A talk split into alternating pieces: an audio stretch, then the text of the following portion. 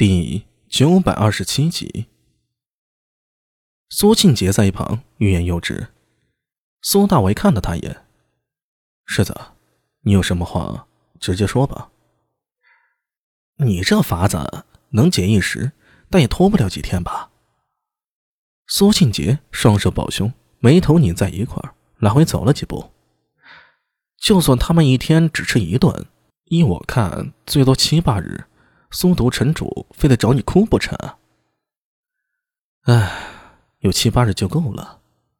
大总管那边不是收集了几十万头牛羊吗？再有几日，他们也该到了。唉，但愿如此吧。苏庆杰摇了摇头，他想说，万一误了时间，那些没饭吃的人可能会发疯的。不过这话他没有说出口，想必苏大为也能明白，现在没别的办法。能拖一时是一时了。呃，对了，阿米，还有一件事儿。阿史那道真摸了摸下巴，英俊的脸庞上露出古怪的笑容。呃，蝶韵要见你。啊？苏大为略些诧异，抬头看向他。蝶韵说要见你，有要事要跟你说。阿史那道真又说道：“呃，见不见？”他能有什么事儿啊？呃，这个我就不清楚了，他没说。苏大伟想了想，嗯，那你带他来见我。狄韵在开始的时候对苏大伟的合作是拒绝的，但随着唐军节节胜利，狄云终究向现实低头了，开始悄悄的通过默人向苏大伟提供消息。开始有真有假，后来真的见多，假的见少，到最后。就老老实实不掺水分，给的全是真消息了。苏大伟能这么准确的追上阿什纳赫鲁，蝶韵可以说是居功至伟。有蝶韵这个好儿子出卖阿什纳赫鲁，西突厥沙伯勒可汗能逃掉才是怪事儿啊！看着阿什纳道真走出营帐，苏大伟转向苏信杰：“世子，你有什么事儿要和我说？”苏信杰摇了摇头，伸手托过一张胡凳。在苏大为对面坐了下来，没有外人在场，他显得放松了许多。哎，阿米，我累了。啊？这次出征让我明白了一个道理。啥呀？你知道，一直以来我都拒绝从军的，更不想跟着我家阿叶。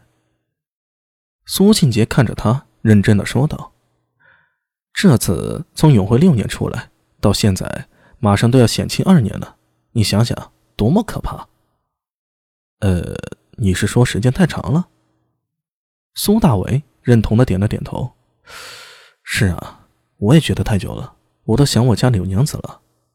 他心里闪过一个亮影，默默的加了一句：“还有聂苏，都怪蝶玉那个儿子！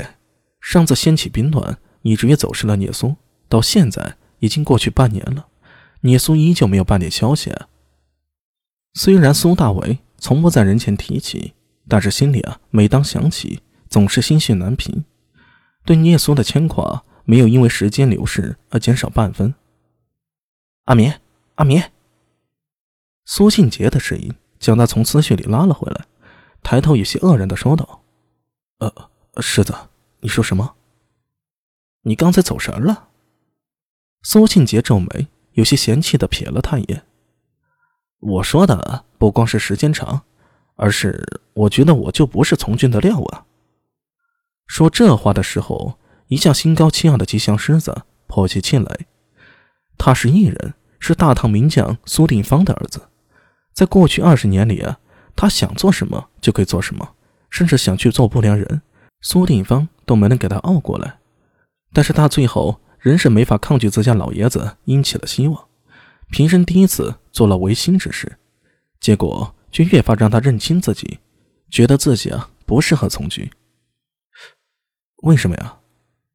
苏大伟有些愕然的问道：“你在斥候营里不是做的挺好的吗？那算是好吗？”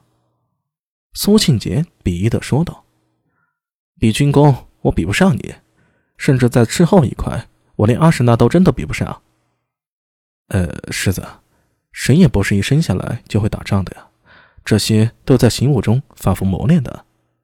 苏大为安慰他说道：“你有没有听过一句啊？宰相必起与周卜，猛将必发与行武。”这番是他的肺腑之言。周卜是类似于后世的省事，也就是一国宰辅重臣，必须要有地方治理经验，循序渐进地提升智力水平。而名将也往往是从行伍之间，从最低的小兵做起，一步步成长，在深山险海中活下来，才能成为名将。最著名的莫过于秦之白起了。可惜苏庆杰现在是完全听不进去啊，有些焦躁地挥手道：“哎，道理我都懂。”但是很多事儿要看天分的，是不是？你看，我是艺人，我最好发挥的地方呢，应该就是江湖或者接近于江湖的不良人。在长安做不良帅那几年，虽然我没大的成就，但真的很快活，那种自由自在、破案的感觉，你能懂吧？啊，